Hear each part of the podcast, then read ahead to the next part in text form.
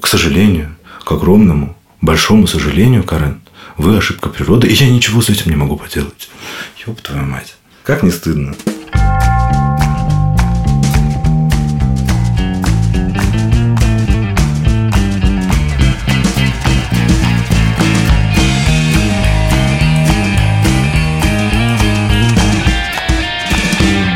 Здравствуйте, это подкаст «Так вышло», студии «Либо-Либо», и мы его ведущие Андрей Бабицкий. И я, Катя Крангаус, привет. Этот выпуск и несколько следующих выпусков, их объединяет две важных вещи. Во-первых, партнер Яндекс.Кью, сервис для создания сообществ. На Кью можно обмениваться опытом, советоваться с экспертами и находить единомышленников. Несколько следующих выпусков, у них новый формат, и поскольку формат этот придумал и держит стальной рукой своей Катя, то ты расскажи, в чем он состоит. Формат такой, не хочу тебя обижать, но мне захотелось чуть больше открытости в наших отношениях. И я пошла разговаривать с другими людьми. С людьми, которые занимаются каким-то интересным мне делом, интересной профессией, знают о ней больше, чем мы с тобой можем узнать снаружи, больше, чем наши слушатели могут узнать. И мне захотелось поговорить про этику тех дел, которыми они занимаются. И перед тем, как я дам тебе послушать свой первый разговор, я хочу обратиться ко всем нашим слушателям. Я знаю, вас почти 50 тысяч человек. Я веду телеграм-канал «Так вышло», где рассказываю, о чем мы будем говорить с Андреем. Советуюсь с нашими слушателями, о чем нам говорить, что они думают на темы, о которых мы говорим. Показываем наши выпуски. Пожалуйста, если вы нас слушаете, если вы нас любите, сходите и подпишитесь на телеграм-канал «Так вышло». Вы сделаете приятно лично мне. Я не прошу денег, не прошу подписываться на наш Patreon, где вашу любовь можно выразить деньгами.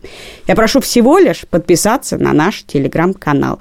Прямо сейчас вот вы зайдете туда, подпишитесь, и я это увижу, и мне станет на капельку приятней.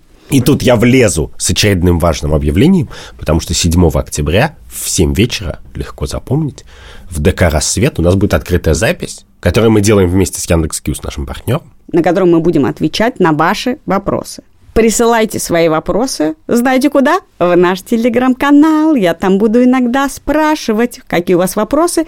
А также на Яндекс.Кью появилось сообщество слушателей подкаста «Так вышло». Там есть пост, где можно задать нам вопрос для этой открытой записи. Самые интересные мы выберем и ответим на них публично 7 октября в 7 часов вечера в ДК «Рассвете».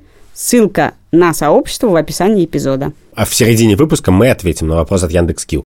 Первый мой разговор состоялся с Кареном Шаиняном, гей-активистом, блогером, человеком, который ведет отличный YouTube-канал, где берет интервью с всякими известными деятелями культуры, в том числе с Майклом Каннингемом, с Мирандой из «Секса в большом городе». Много интересных геев, с которыми он разговаривал, а также снимает невероятные, важные и крутые фильмы про ЛГБТ, ислам, ЛГБТ, иудаизм, ЛГБТ и христианство. В общем, он огромное количество невероятной работы проделывает для движение ЛГБТ в России. Ну, давай послушаем. Будем честны, ты активист? Пока что я надеюсь, что нет, потому что я не предпринимаю никакой... То есть, либо ты внутри схватки, либо ты журналист. Ты внутри? Нет, я не внутри, потому что если бы я занимался политикой, то, наверное, я был бы внутри. Ты правда считаешь, что в 2019 году запустить YouTube-канал разговоров с геями, а в 2020 выпустить фильм про геев в Чечне? Это не политика, и это журналистика в чистом виде, и ничего там нету. Вот, а тут ты мне расскажи, как ты про это больше, наверное, знаешь, где грань между политикой и журналистикой в чистом виде. Короче, если говорить, зачем я тогда 2 года назад это начал делать, у меня действительно была довольно активистская сверхцель. Я подумал, что это важно начать делать, чтобы когда-нибудь закон о гей-пропаганде отменили, потому что всем станет понятно, что он вреден и бессмысленен. А тебя, чувака успешного в центре Москвы, это как вообще задевал этот закон? Вот я прихожу у себя от дома в 100 метрах, в чайную. На мне маска радужная, 6 цветов на ней. И чувак рядом со мной стоит и говорит: а разве вам сюда можно? Я говорю: в смысле? А рядом со мной стоит моя подружка, она приехала из Нью-Йорка, я ее повел, значит, выгуливать. Он говорит: ну это же пропаганда, говорит он, и пырится в мою маску. И Вот тут я начинаю натурально закипать, потому что можно им было бы спокойно и дружелюбно объяснить, что, конечно, то, что вы называете пропагандой, не имеет никакого отношения ни к вам, потому что даже в этом странном законе речь о детях, ни к этому месту, ни к этому времени, потому что на часах 11 час ночи, ну и так далее. И что, как бы, сам по себе Six Color, он не противоречит ничему, ничего не пропагандирует, сам по себе ничего не означает. Но это очень долго объяснять. Просто я понимаю, что я сталкиваюсь с лютой, дремучей гомофобией, которая мне указывает, где мне место, а где мне не место. И как ты реагируешь? Ты знаешь, вот тогда я был близок к тому, чтобы пойти и набить ему морду. Я ему сказал, давай поднимемся наверх. Это такое полуподвальное помещение. И там обсудим. Он испугался и ушел. Но ты супер качок. Это, кстати, скажи мне... Защита, с одной стороны. С другой стороны, конечно, это для привлечения... Это как хвост у павлина или как зоб у жабы. Это все, чтобы привлекать сексуально. Исключительно для этого. Это декоративные свойства имеет. Декоративные свойства? Ну, конечно. Если я правильно понимаю, Карен делает не только фильмы про геев в Чечне. Он же их делает, например, про геев в Екатеринбурге тоже. Да. И очевидно, как бы и тебе очевидно, и слушателю должно быть очевидно, что когда ты делаешь фильм про геев в Екатеринбурге, это как бы может быть журналистика, но когда ты делаешь фильм про геев в Чечне, это уже активизм. Но мне-то кажется, что когда ты, в принципе, в этой стране в это время делаешь что бы то ни было про геев, это отчасти активизм. И вот этот ужас человека, особенно журналиста, перед словом активист, потому что активисты – это безумные какие-то сумасшедшие люди, это как Гринпис, знаешь, Гринпис, я даже слушать не буду, что там они снова сделали. Подожди секунду, я просто хочу тебе сказать, что тогда это функция общества, а не того, что делает Карен. Что он делает одну и ту же работу в Чечне и в Екатеринбурге, и в Иркутске, но в одном месте это журналистика, а в другом это активизм, то это значит, Карен прав. С одной стороны, по крайней мере, он точно прав, когда он говорит, я не активист, я журналист, я везде делаю одно и то же. Я же не хожу на митинги, я же не звоню, не пишу бесконечные запросы в органы власти.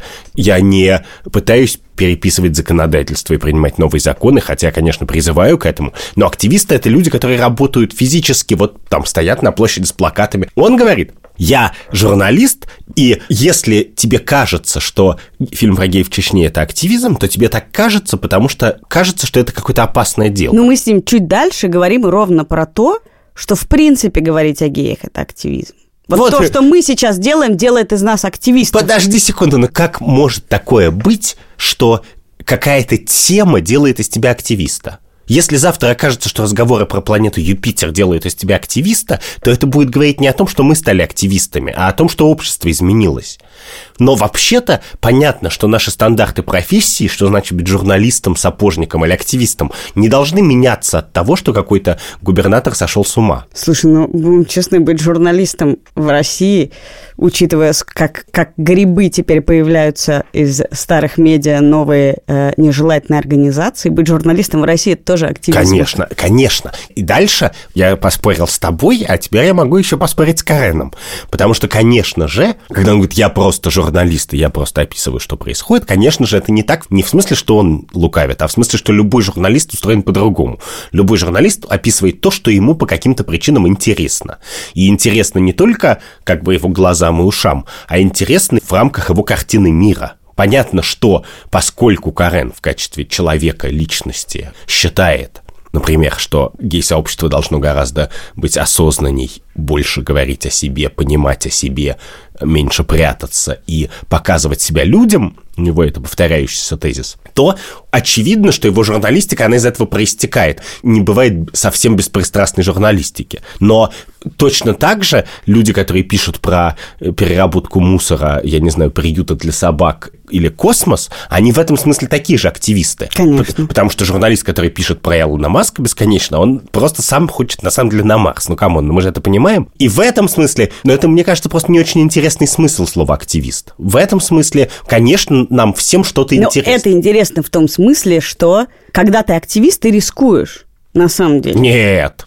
Это, когда ты активист рискуешь, это интернализация нашего, значит, говёного государственного устройства и общества. В принципе, ты, когда ты активист, ты не рискуешь. Когда ты активист... Это ты на Марсе там нет, подхватил? Нет. В смысле, в России же тоже есть миллион активистов, которые особо пока что тьфу-тьфу не рискуют. Не называй их. Ну, да, они скоро начнут, но пока они там, я не знаю, разбивают клумбы или, я не знаю, кормят кого-то обедом или что-то.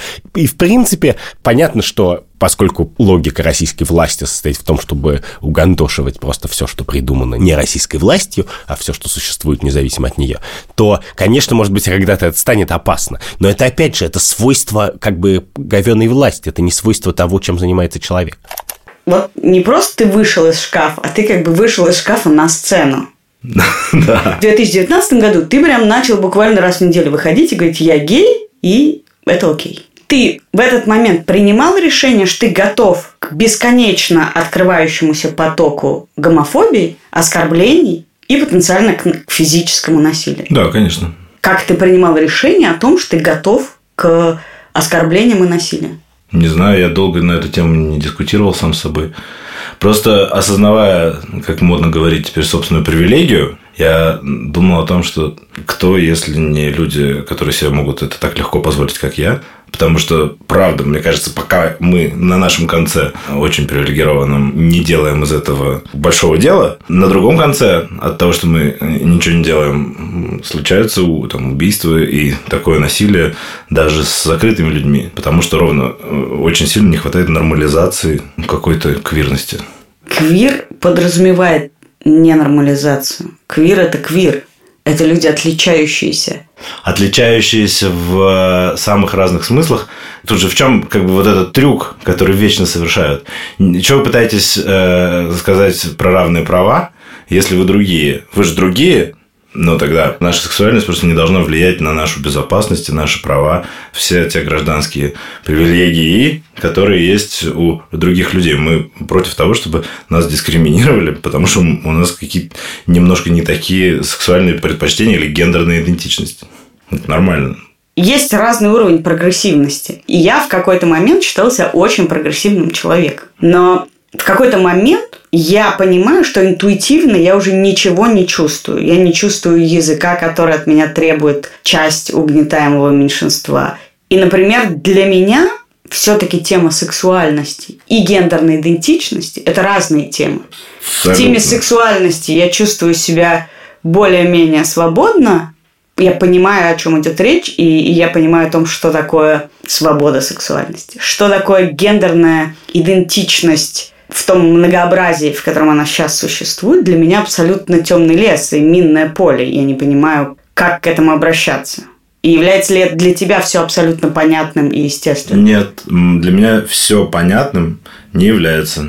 Буквально там, несколько дней назад я делал интервью с девчонками. Семья девчонок, которая печально прославилась после рекламной кампании «Вкус Вилла». И вот во время этого интервью Юма, мать этого семейства, сказала мне какую-то очень сложную формулировку. Она говорит: я считаю себя небинарным трансгендером. Я говорю: а как же трансгендерный человек может быть? Ты либо небинарный, и ты не там, как бы, потому что ты отрицаешь, что есть только два полюса.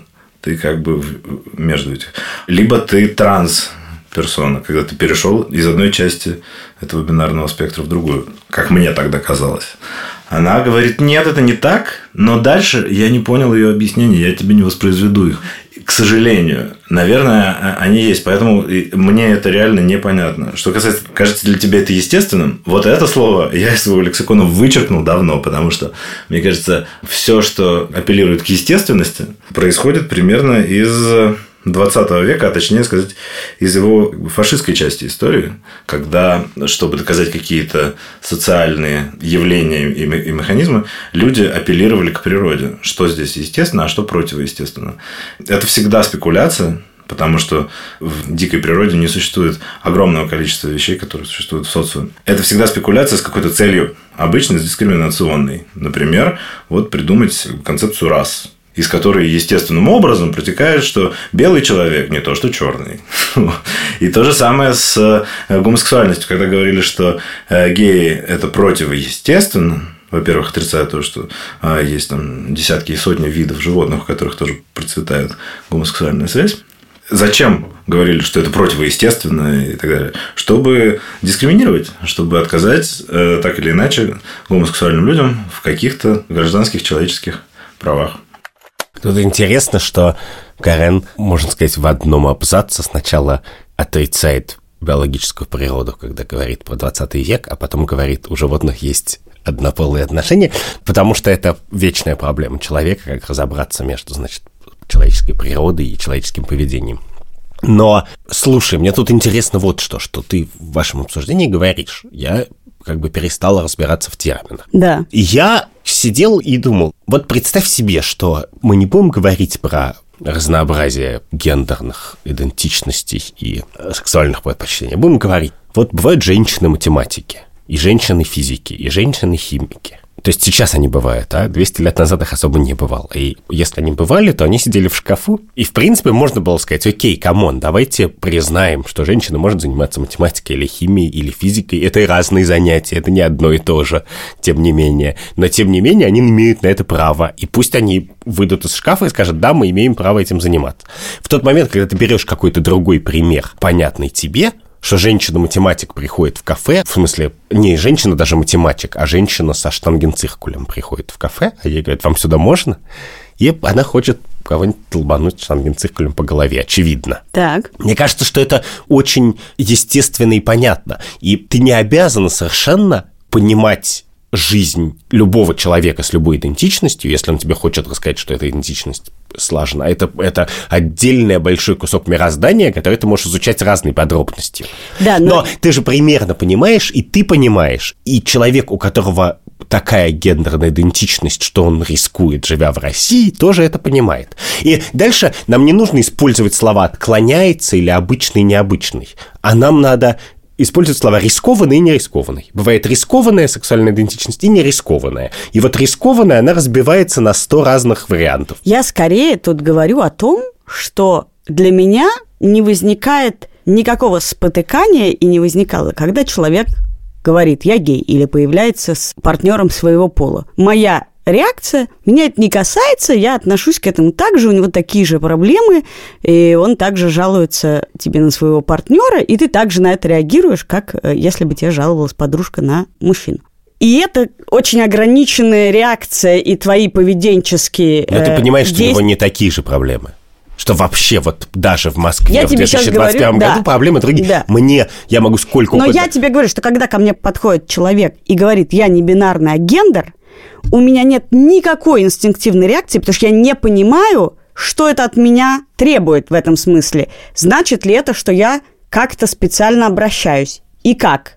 Окей, но погляди. Вот представь себе, что ты занималась бы математикой 200 лет назад или, не дай бог, вела этический подкаст.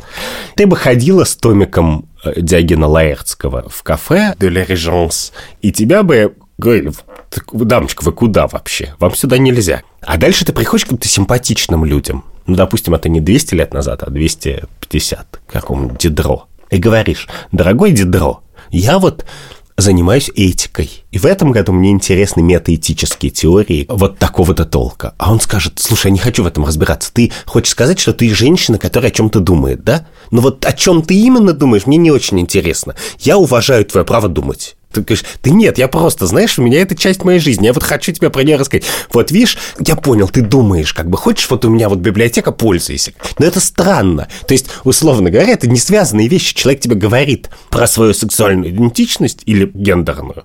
Я про свою не говорю при встрече обычно, потому что она у меня дефолтная. Но вообще-то это же важная часть меня. Опять же, ты можешь не разбираться в тонкостях. Если ты встретишь двух геологов в баре, ты не будешь разбираться, кто из них занимается пировскитами, а кто, значит, добычей нефти. Но... То, что ты говоришь, да, это толерантность as it is. Но для меня интересен тот факт, что есть какой-то момент, где я перестаю интуитивно чувствовать. Понимаешь, сексуальная ориентация, ты про себя знаешь, у меня она дефолтная, а у этого человека она не дефолтная. Я отношусь к этому так и так. Неважно как, Но когда речь идет, например, о сексуальности, и ты понимаешь, что раньше было как гей, не гей, теперь оказывается, что это не ответ. Потом был гей, гетеро, би. А теперь их 100 миллионов. И оказывается, я пансексуал. Я, может, до разговора с Кареном Шаиняном и не знала, что я пансексуал. Теперь я знаю. А с гендерной идентичностью тоже раньше было. Я женщина, я мужчина, я, может быть, не тот, какой у меня биологический пол. А теперь я сижу, и я не знаю этого, понимаешь? Я вообще не могу понять, как я могу понять, какая у меня гендерная идентичность. А почему? Вот подожди, бывают люди, которые едят окрошку на квасе, а бывают, которые на кефире. А бывают люди, наверное, которые едят окрошку на липтоне зеленым с персиком. И ты приходишь и говоришь, ну, чувак, я вообще не понимаю, как ты можешь существовать. Ну, как вот есть кефир, а есть нет, квас. Я просто думаю, что ты тоже не знаешь, какая у тебя гендерная идентичность. Ты думаешь, что она у тебя дефолтная. Конечно. А, скорее всего, есть гораздо более точное описание. Конечно, оно есть. Но поскольку меня не бьют как бы железной трубой по голове за мою идентичность, какая бы она странная ни была, то мне не приходится про нее думать каждый день. Мне не приходится думать про ее озвучивание, про разговор о ней. Им это важная вещь, конечно. Ты думаешь о том, за что тебя бьют по голове с железной арматурой. Это так о чем ты думаешь? Ну, я бесконечно думаю как бы о природе журналистики и политической деятельности, потому что в моем кругу людей за это бьют железной арматурой. Я умею бесконечно долго и внимательно объяснять, как бы, почему такая журналистика не преступление, и сякая журналистика не преступление, и журналистика про птичек тоже не преступление, за это тоже не надо сажать в тюрьму. Интересно, тоже не нежелательно. Избегаю думать о том, за что бьют железную арматуры. Ну, а что делать? Я считаю, это противоестественно. Окей. Я хочу задать тебе несколько стыдноватых вопросов про гей-пропаганду. Значит, с одной стороны, ты слышишь это слово и думаешь, ну, это полная чушь. Но это была такая боль, что действительно человек говорил, я такой, я ничего не могу с этим сделать. И вообще-то я думаю, что было много людей, и даже, возможно, я была таким человеком, который бы очень хотел с этим что-то сделать, просто чтобы этого геморроя в твоей жизни не было. А потом, когда геморроя в жизни стало от этого меньше, выяснилось, что вообще-то есть очень много людей, которые могут и так, которые могут влюбиться в мужчину, а могут влюбиться в женщину. И ничего, как бы никакого ужаса от секса с противоположным полом они не испытывают. Но они могут испытывать такое же или другое же удовольствие от влюбленности и секса с человеком своего пола. И это уже результат того, что вообще-то это стало ок. Это не вынужденная мера. Ну вот я не могу по-другому. Да могу я по-другому. Это ли не результат разговора о том, что это абсолютно ок и как бы не надо трогать? Конечно, это результат того, что это стало более свободно, и ты можешь выбирать. А не у тебя нет выбора. Это не гей-пропаганда. У меня есть большая проблема с концепцией «у нас нет выбора, мы такими родились». Это действительно только отчасти правда. Потому что есть три вещи. Что такое сексуальная ориентация? И что такое сексуальность вообще? Она на самом деле раскладывается на три вещи. Твоя сексуальная ориентация, в смысле, кому тебя тянет. Твое сексуальное поведение и твоя сексуальная идентичность. Это разные довольно вещи. Сексуальное поведение – это практика. Что ты делаешь? Вот, например, эпидемиологи не используют слово «гей». Они используют понятие МСМ – мужчина, который занимается сексом с мужчиной. Потому что гей – это как раз про сексуальную ориентацию. Реально, на кого тебя тянет. А сексом ты при этом можешь заниматься с женщиной. Да, например, как Оскар Уайлд, или Элтон Джон, или многие другие люди, которые жили в довольно гетеронормативном, строгом обществе, где это преследовалось по закону. И поэтому им приходилось, оставаясь гомосексуальными людьми по своей ориентации, практиковать секс, во-первых, с женщинами, а во-вторых, идентифицировать часто себя, вот как бы то, что сексуальная идентичность, это третья вещь, кем ты себя считаешь. И сколько раз я слышал от прекрасных парней, абсолютно гомосексуальных, да я вообще не гей, потому что когда вокруг тебя столько гомофобии, очень требует некоторой отваги и уверенности железобетонной в себе признать, что ты, несмотря на все это, ты гей. И поэтому я так топлю, кстати говоря, за то, что мы должны выходить из шкафов. Потому что это помогает людям примириться с собственной сексуальностью и привести свою сексуальность в равновесие со своей идентичностью. Потому что часто человек понимает, что он гей, но это ему так отвратительно, потому что все говорят, что это отвратительно, что он начинает сам себя уговорить, что нет, это не он, это не его идентичность, он на самом деле другой. Погляди, тут интересная штука тоже. Карен говорит, что я не очень верю, что гендерные вопросы, они врожденные, они социальный конструкт, что на них можно сильно повлиять. Но и Карен сам, как он рассказывает тебе, и Оскар Уайлд – это блестящий пример того, что, конечно, это совсем не до конца социальный конструкт. Он потом говорит про спектр. Да, но есть спектр, но просто надо понимать, что Оскар Уайлд с детства видел вокруг тебя только гетеронормативные примеры жизни и читал книжки про гетеронормативных людей и жил в обществе, которое физически сажало в тюрьму за однополый секс, и его в результате посадили. И самая знаменитая гей-литература викторианской эпохи была написана в тюрьме. И это буквально значит, что человек, у которого есть все стимулы, большое желание натянуть на себя другое половые влечения и другую гендерную идентичность, тем не менее, в конце концов, не может это сделать. И просто поэтому, если обратить эту ситуацию, то мне абсолютно очевидно, что никакое количество информации о разнообразии гендерных идентичностей и половых влечений, которые на меня можно высыпать, не изменит коренным образом мою гендерную идентичность. Эта область жизни, это как эволюционный биолог, который притворяться очень сложно, долго. Очень сложно.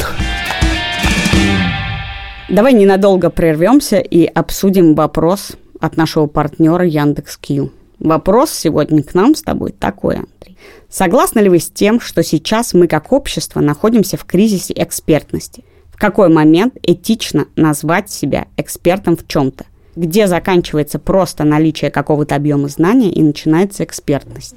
Я тут должен сказать, хорошо, что вы пришли с этим в этический подкаст. Потому что, во-первых, проблема экспертности – это проблема человеческой цивилизации в целом, а в основном экспертов, потому что они думают, что знают ответы на все вопросы. Но это совсем не всегда так, потому что большая часть вопросов не имеют отношения буквально к экспертизе, а имеют отношение к ценностям, которые у всех разные.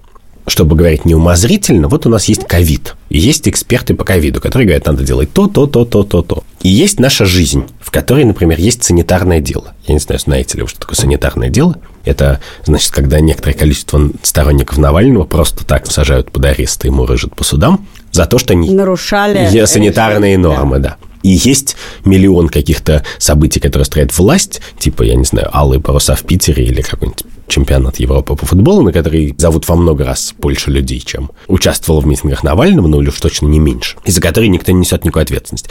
И дальше ты можешь сидеть и говорить, у нас кризис экспертности в какой момент происходит? Когда кому-то можно нарушать, значит, советы экспертов, а кому-то нельзя? Когда правительство, которое должно отвечать за борьбу с эпидемией, в принципе, решает свои проблемы частные? Но в некотором смысле это кризис экспертности, но он состоит не в том, что экспертов не уважают, а в том, что эксперты не нужны как бы современной российской власти, мне кажется. Ну, я с упрощенной стороны отвечу, без излишней политизированности, что у нас, безусловно, есть кризис экспертности, и я эксперт по этому кризису, потому что это очень хорошо видно, когда ты чего-нибудь делаешь. Вот сходила я год назад на курс стендап и выложила в Фейсбуке. Меня звали вести школу стендапа, вести круглый стол про юмор, участвовать в какой-то женской конференции про, значит, женщин и юмор.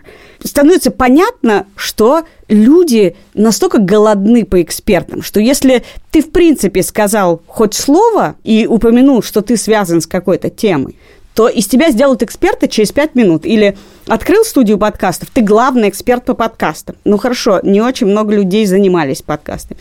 Но ты становишься экспертом через 5 минут. Если ты сегодня в Фейсбуке напишешь, ну, я уж не говорю о том, что мы с тобой эксперты по этике, потому что нас не только Яндекс.Кью задает вопросы, а, в принципе, тоже зовут вести какие-то школы, конференции и мастер-классы. И ты понимаешь, что сколько бы мы тут ни говорили, что мы просто разговариваем, что нам интересно, как можно о чем-то думать, как люди с разными позициями аргументируют, как хорошие люди доходят до разных точек зрения. Все это опусти. Андрей, Катя, этика, бум, экспертиза. Да, буквально, мы сейчас буквально отвечаем с тобой на вопрос. Кто мы сейчас, как не эксперты? Конечно. Сколько у нас на двоих морально-философских образований? 0. Скажи, как эксперт. Ты понимаешь именно, что я считаю, что эксперт – это человек, который назвался экспертом. Как только ты себя обесцениваешь, все, к тебе никто не обратится. А я эксперт по кризису экспертизы. Зовите меня на все конференции по кризису экспертизы. Да, я еще хочу добавить, что та ситуация, которую ты описала, на самом деле, если ты хочешь стать экспертом, а нас спрашивают, когда человек может назвать себя экспертом, она очень выгодна. Конкуренция-то ноль. Что ты не сделаешь, ты один такой. Чтобы всерьез ответить на вопрос, я скажу так. Эксперт – это человек, который понимает, как решается некоторая задача там, в его экспертной области, или как устроен мир, или что произойдет, если как-то поступить. И в целом в России-то с экспертизой теоретически все не очень плохо. В смысле, в России довольно много людей, которые знают, как устроен вирус ковид и что делать, чтобы его побороть. Проблема в том, кстати, что ты как потребитель не понимаешь, как тебе отличить человека, который выступает и знает, от человека, который выступает и не знает. Да. Оба они называются эксперты. Да, и это первый ответ на этот вопрос. Второй, как ты верно говоришь, состоит в том, что у нас абсолютно нет института репутации, поэтому если ты сам не эксперт в некоторой степени, не эксперт по поиску экспертов, то ты никогда не знаешь, кто является экспертом. Ну, то есть Яндекс.Кью или я, когда я работаю журналистом или в разных других обстоятельствах, мы совершаем эту специальную сложную работу. А третий вопрос, самый сложный, это что вообще-то эксперт становится экспертом, когда он не просто что-то знает, а когда его еще кто-то слушает. Ну, хоть кто-то. Я еще думала, что эксперт – это профессионал, который может высказать мнение, и нам оно будет казаться важным и правильным, и он не должен его доказывать, что мы настолько убеждены в его экспертизе, в том, что корпус его знаний настолько высок, что если он высказывает мнение о том, как будет развиваться эпидемия, о том, не знаю, является ли эта фраза оскорблением чести и достоинства, что мы ее уже считаем подтвержденной его экспертизой. Но в целом, конечно же, в этом вопросе мне слышатся некоторые, может быть, несправедливое убеждение, что если бы кризиса экспертности не было, то у нас было бы как бы лучше жизнь устроена. Но, к сожалению, это буквально точно совсем не так. Вся человеческая история и история ковида за последние 2 года отдельно показывают, что миллионы экспертов, очень умных, честных и ответственных экономистов, вирусологов, иммунологов и, я не знаю, социологов, в каждой жизненной ситуации защищают разные практические действия. И никто из них не говорит: ё-моё, я просто не знаю, что будет происходить. Да, поэтому ключом к тому, чтобы жизнь стала лучше, является не наличие или отсутствие экспертизы. Экспертизу всегда можно найти, даже если не в России, то, блин, хотя бы за границей. Это вещь, которую можно покупать как нефть на рынке, ну, может, подороже. А в том, чтобы просто ответственные люди брали на себя ответственность за то, что происходит. Чтобы власть была ответственная, люди в семье были ответственны, начальник корпорации. Но вернемся к нашему эксперту по гей-активизму. Так вот, мы, конечно, рождаемся со своей сексуальностью. Она может быть гомосексуальной, гетеросексуальной или пансексуальной, как то, что раньше называлось бисексуальной. Потому что прежде-то мы думали, что би – это те, кто могут влюбиться и получать удовольствие, как ты говоришь, от любви или секса с людьми одного и другого пола. Но сегодня... из 2021 года. Это скорее называется пансексуальность, потому что оказалось, что полов-то чуть больше, точнее, гендеров. И, в принципе, ты же можешь влюбиться в небинарного человека, и ты можешь влюбиться в трансперсону. Или трансперсону, которая не сделала полного перехода, или агендерного человека. Короче, там, в интерсекс человека. Их много. За последние 10 лет, что мы как бы с тобой проживаем эту жизнь и нормализуем разные виды сексуальности, этих видов сексуальности стало сильно больше. И вот пансексуальность, она как бы имеется в виду, что ты ценишь человека, личность, а что именно у него там с гендером, это тебя не сильно волнует, и ты одинаково можешь любиться в человека любого гендера. Но мы не то чтобы можем выбирать или не можем выбирать железобетонно. Дело в том, что это очень сильно зависит от внешней среды. И есть люди, как я, например, которые никогда не могут себе представить там, физической близости с женщиной, просто потому что ну, как бы вот в этом всем спектре я нахожусь на его очень конкретном полюсе. Я 100% гомосексуален.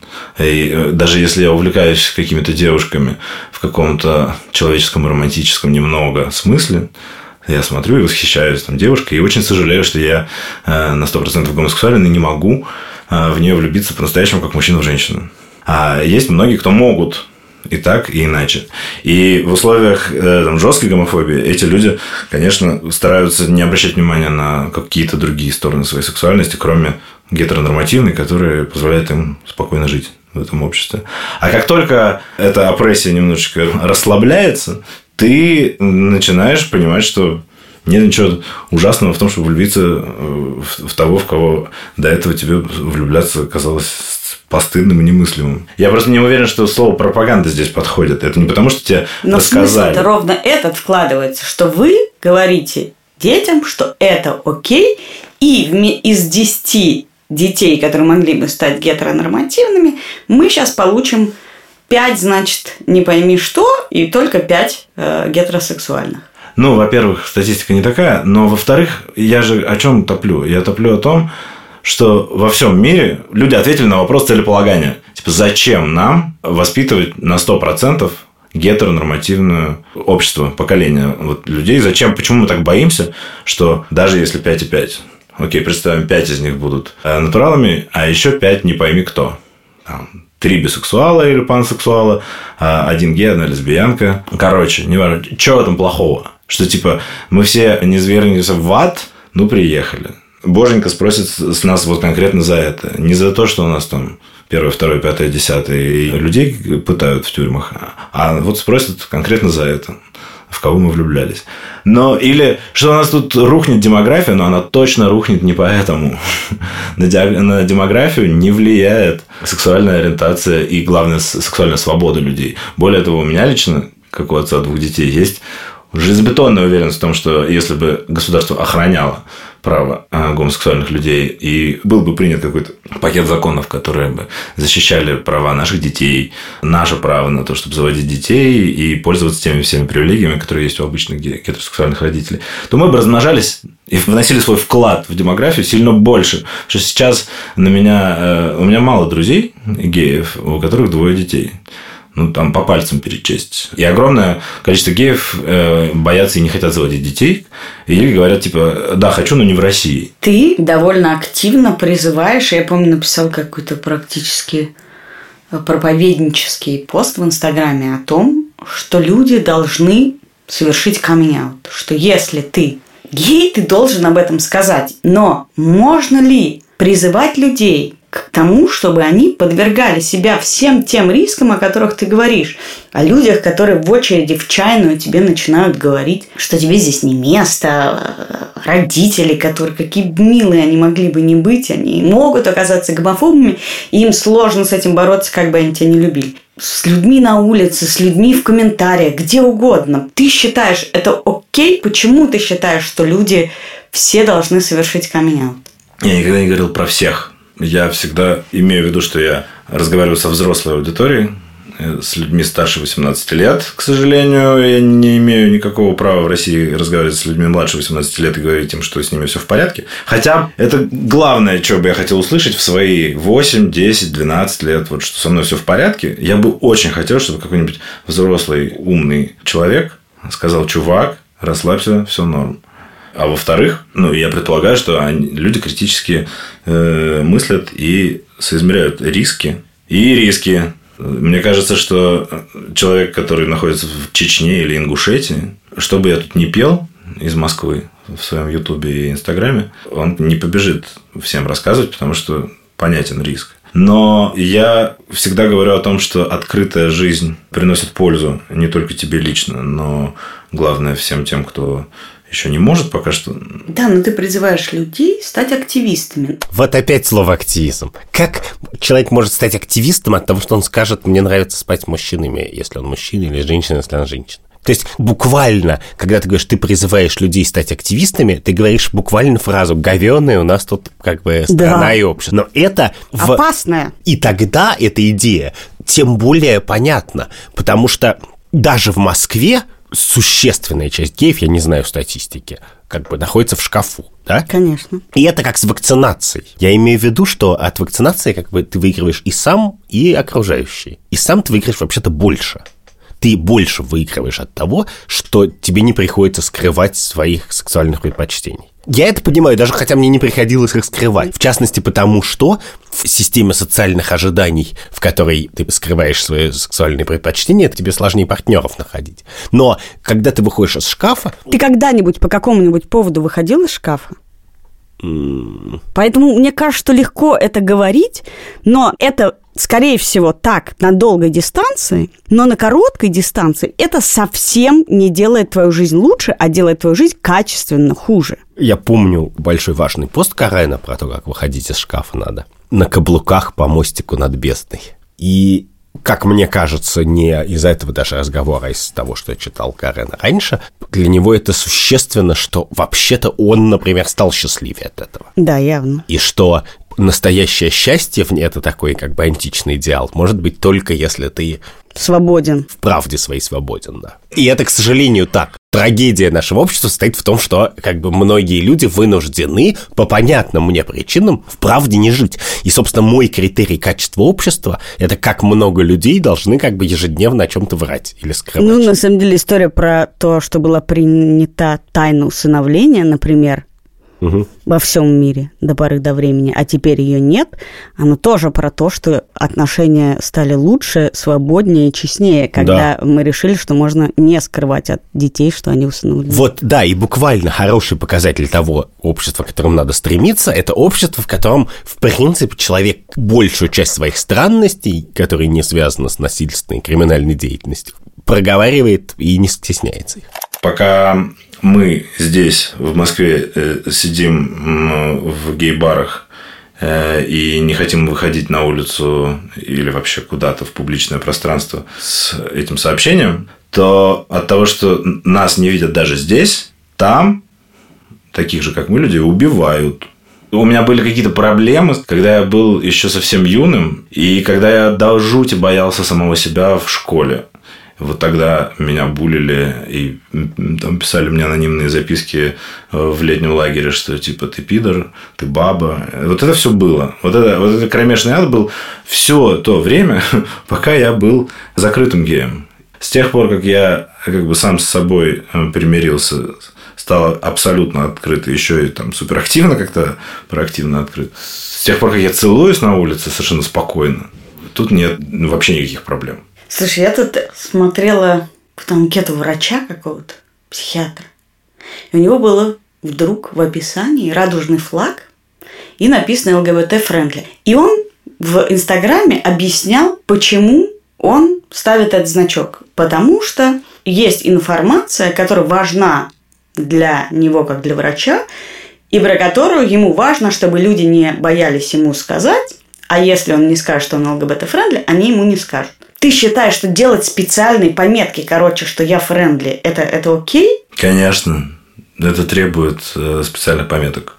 Когда равенство восприятия гетеро и не гетеро людей будет стопроцентным, тогда можно будет не ставить эту штуку. Если бы этот доктор после этого поста в Инстаграме написал бы извинительный пост и убрал бы свой флажок, ты бы к нему не пошел ведь? Ну, конечно, нет.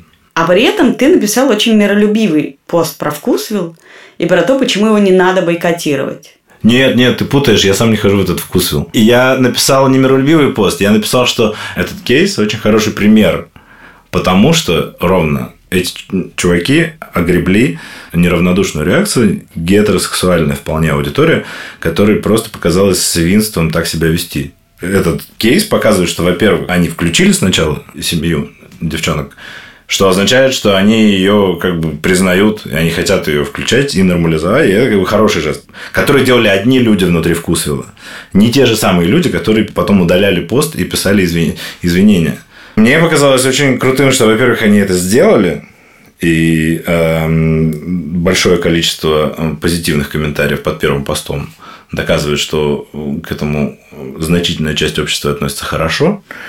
А потом эта же значительная часть общества плохо относится к их дальнейшим действиям.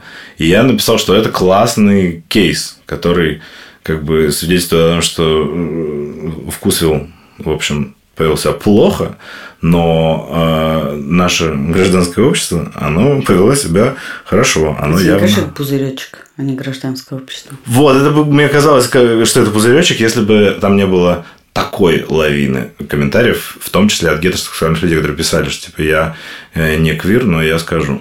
Было несколько таких компаний в этот месяц прайда. Условные тануки сделали логотип. Весь месяц у них логотип в Инстаграме был радужно, там переливался всеми цветами ЛГБТК флага.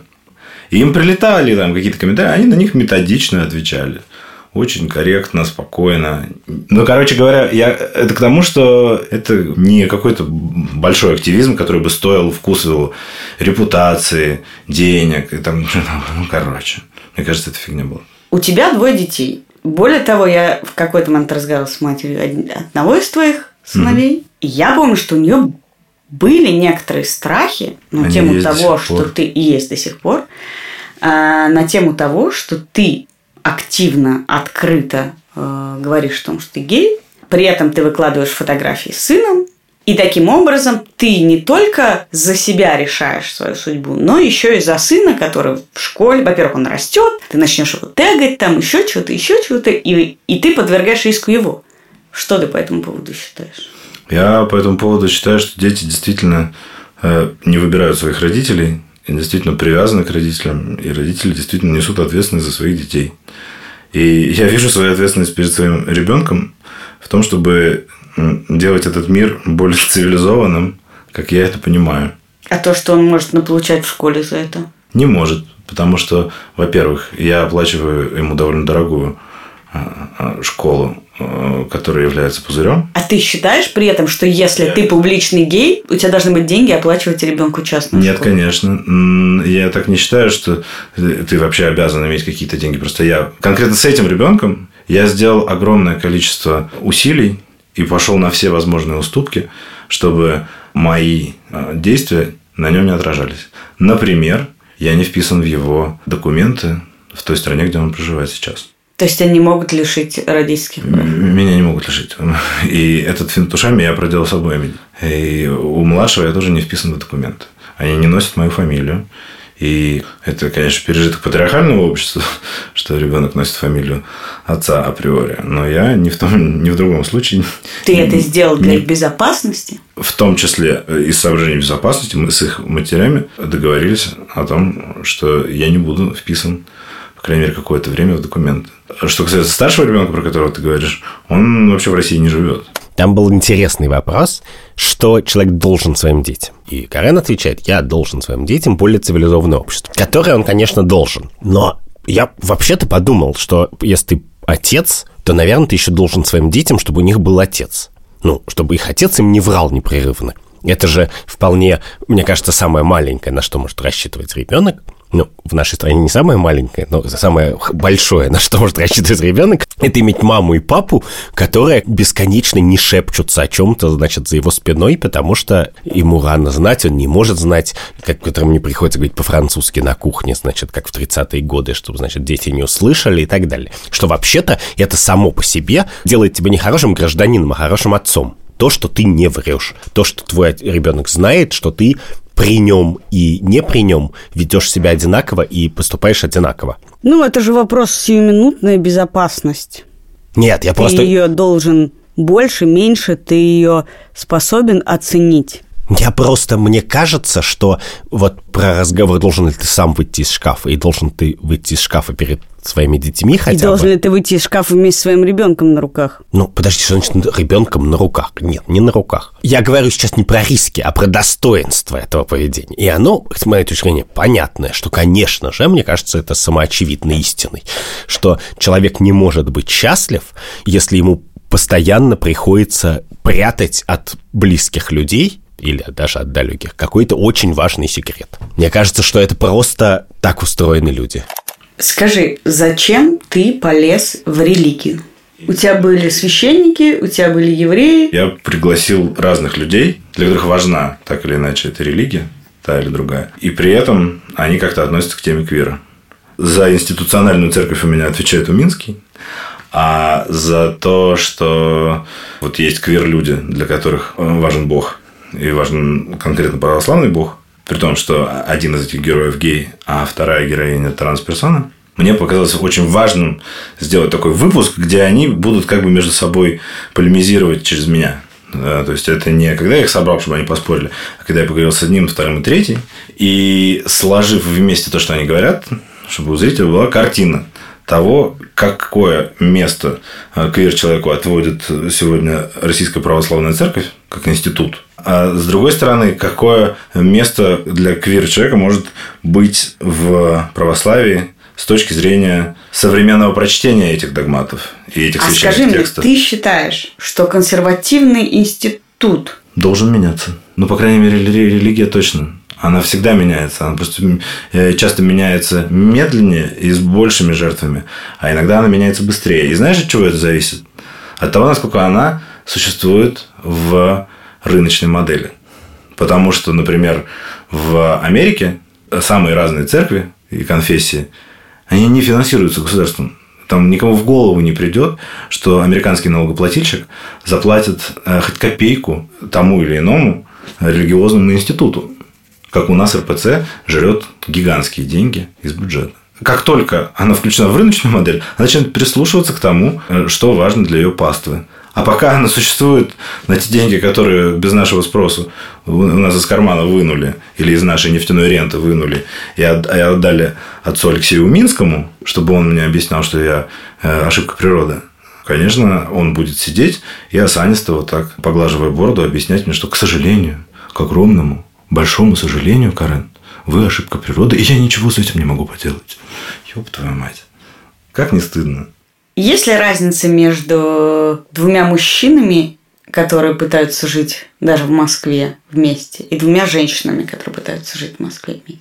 Наверное, девчонкам проще, хотя я как могу отвечать? У них, понимаешь, я знаю одно, что в целом у девчонок жизнь тяжелее.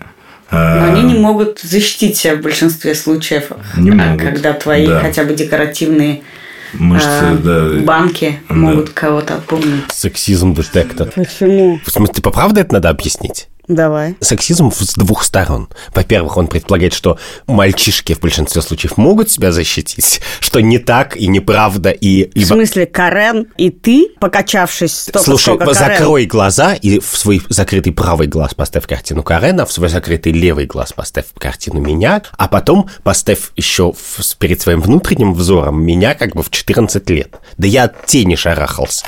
Да, нет, конечно, у меня язык-то не повернется сказать, что им легче. Просто... И при этом ты считаешь, что это общие права и права трансперсон? Нет, слушай, какой пиздец. Нет, конечно, это вранье про то, что им легче или что-то такое, потому что, вот смотри, мы обсасываем эту тему Вкус Вилла, потому что это свежий пример. Конечно, нет, конечно, не легче. Есть распространенное раздражение на некоторый вариант геев, которые не всегда еще и оказываются геями, к тому же. Это помешанный на своем теле, иногда манерный, очень следящий за собой мужчина. Я помню, в твоем инстаграме в какой-то момент началось много фотографий. Тебя без маечки, а ты в синих блестящих плавках. Вот этот стереотип, который и ты отчасти воспроизводишь. Почему так? Почему? И понимаешь ли ты, что ты воспроизводишь этот стереотип? А зачем, тщеславие, а ты зачем на мотоцикле выкладываешься? Cool. А в плавках мне тоже казалось cool. Есть ли у тебя какое-то отношение, не знаю, к стереотипизированным геям, не стереотипизированным? Да, я с удивлением обнаружил, что я максимально был ориентирован на цисгендерную, гетеронормативную привлекательность. Вот мне как бы казалось, что чем больше мышцы, тем привлекательнее человек, чем брутальнее вот это вот проявление высокого уровня тестостерона, волосатость, бородатость и так далее, тем это как бы привлекательнее оказалось мне. И как бы невозможно осуждать людей за то, что за их вкусы.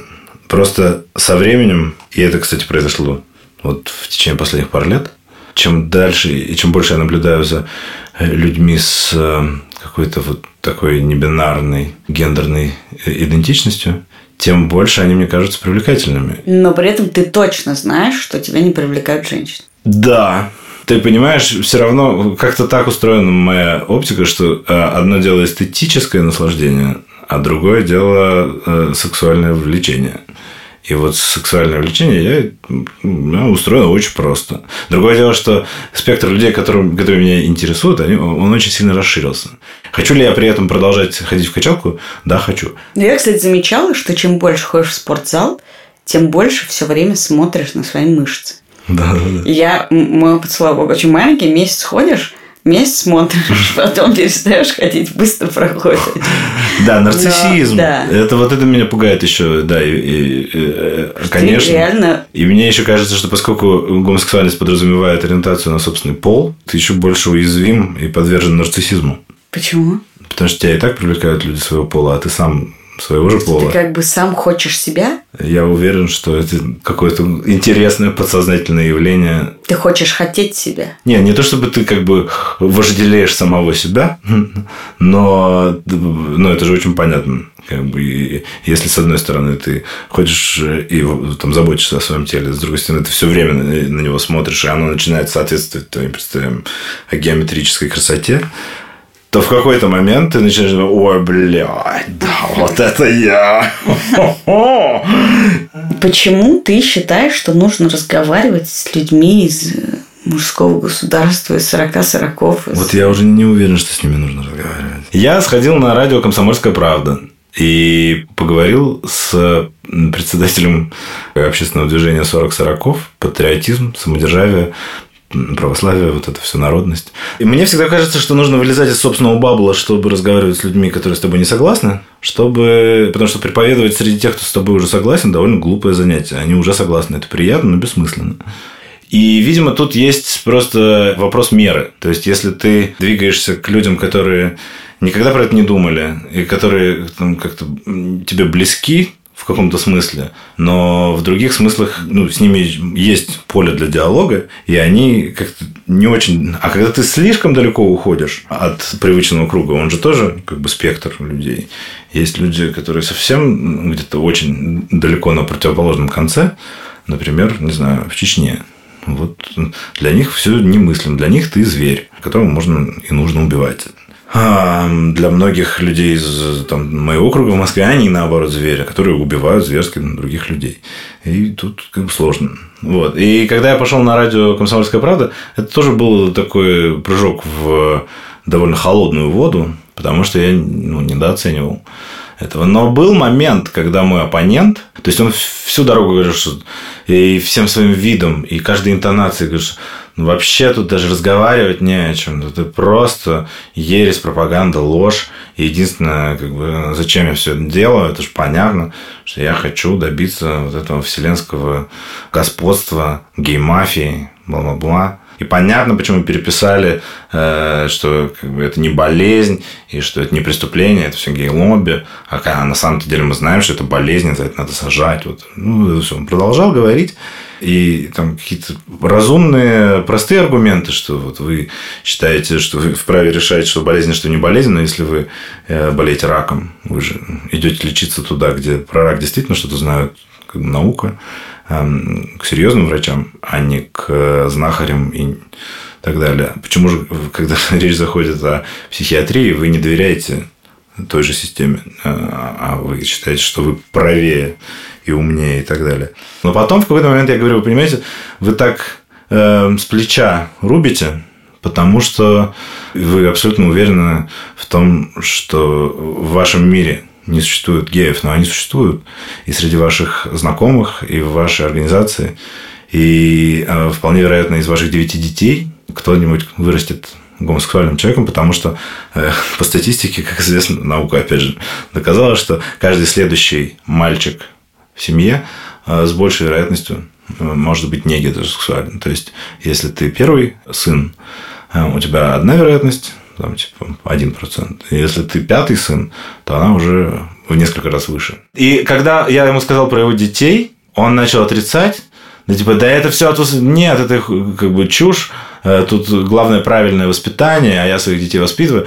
Но я услышал, как у него изменился голос, тембр. И я понял, что эта мысль, она... Потому что вопрос же в споре не в том, как кто кого переспорит, а в том, насколько тебе удастся донести свою мысль, чтобы человек ее хотя бы обдумал. И вот я почувствовал, что он реально задумался об этом. Это и есть, я считаю, хороший результат. Что люди начнут думать. Но при этом ты сказал только что, что ты больше не думаешь, что надо со всеми рассказать. Просто я отходил довольно долго от этого разговора. А что тебя так задело? Они как-то очень свирепо, они консолидировались с ведущей, которая как бы журналисткой должна была быть непричастной.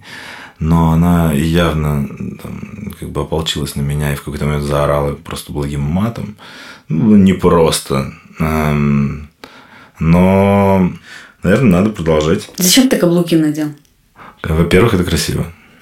Во-первых, это классно. Мне нравятся каблуки.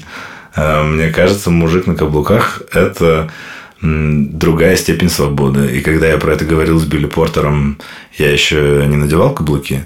А он-то как раз мне говорил, что «Кинки Бутс», вот этот их мюзикл легендарный, где он играл главную роль, и после которого, я так понимаю, что это стало частью его всего перформанса и его... Билли Портер – это человек, который появляется на всех премиях американских в невероятных каких-то платьях. Платьях, да, или каких-то гендерно неопределенных костюмах, которые он сам придумывает. Короче, это он из себя сделал арт-объект. Вот. И он говорит, что, конечно, это свобода. И я понимаю, в чем свобода. Потому что ты преодолел вот это. Когда ты целовался на улице с своим парнем, первый раз ты преодолел страх это делать. Ты преодолел страх, который с детства в тебя заселили, не будь как девчонка. А ты такой, буду как девчонка. И буду не просто как девчонка, а буду как девчонка с шеста. В алых, бархатных, 20-сантиметровых 44-го размера. И это освобождает. Liberating, что называется. Это очень освобождает. А когда-нибудь ходил на каблуках, Андрюх? Я не ходил на каблуках. И я думаю, что если я влезу в каблуки и пойду на каблуках, то я никогда не смогу в том смысле идти на каблуках, в которых Карен ходит на каблуках. Мне эстетически они нравятся. У меня 12 пар туфель на каблуках. Наверное, по одному разу я в каждую из них ходила. Но то, что для Карена свобода, для большинства женщин, конечно, не свобода. И мода на кроссовки освободила женщин. Понимаешь, проблема вот в чем? Что свобода, она всегда не в конкретном выборе, а в наборе существующих выборов. И когда этот набор расширяется, ты становишься свободнее. Но я как раз про себя это хотел сказать, что для меня хождение на каблуках не будет опытом свободы. Это будет опытом чего-то еще, неловкости и несвободы. В частности, потому что, конечно же, я все равно продукт довольно патриархального и довольно говенного общества. Так и Карен тоже. Он да. же про это и говорит, что для него именно, это преодоление есть путь к свободе. Да. Карен-то прошел по дороге этого преодоления больше, чем я. И для меня, конечно же, неважно, гей я или не гей, но, в принципе, нет ни одной логической причины, почему я не мог бы надеть юбку и пойти по улице. Да, я не знаю, абсолютно, почему. Что я не свободен, что я ссу это сделать. Ну, так а почему нет, не сделаешь, ни одного рационального аргумента, почему это просто я ссу. Ты только что мне говорил, что любой каминг-аут сделает твою жизнь лучше. Так иди, надень юбочку и преодолей себя. Соверши преодоление. Тебе первое время будет неприятно. Ты почувствуешь, как на тебя смотрят. А потом ты окажешься свободен. И в каких-то ситуациях летом, может быть, тебе будет очень хорошо в юбке. Ты не знаешь. Может быть, но вот я тебе же говорю, я ссу. Это был подкаст «Так вышло». Я Катя Крангаус. А я Андрей Бабицкий. Я реально теперь не могу перестать думать о том, почему я не могу выйти в юбке на улицу. Если вы дослушали до этого момента, это значит, что вам, в принципе, интересно, что мы думаем. Подпишитесь на наш телеграм-канал. Там вы можете высказаться по всем вопросам, которые мы затрагиваем в наших подкастах, по всем интересным темам, статьям и научным исследованиям этическим, о которых я там пишу каждый день. Пожалуйста, проявите человеколюбие. Заплатите таким простым действием за нашу работу. Подпишитесь на телеграм-канал «Так вышло». Если вам сложно его найти, ссылка на него будет в описании тоже. Сделайте доброе дело. Я прямо сейчас сижу в телефоне и смотрю, сколько подписчиков у нас. Вот сейчас там 3411 подписчиков. В следующем выпуске я обращусь к вам снова и скажу, сколько прибавилось. Этот подкаст мы сделали с большим количеством мужчин, с редактором Андреем Борзенко, продюсером Кириллом Сычёвым и звукорежиссером Ильдаром Фаттаховым.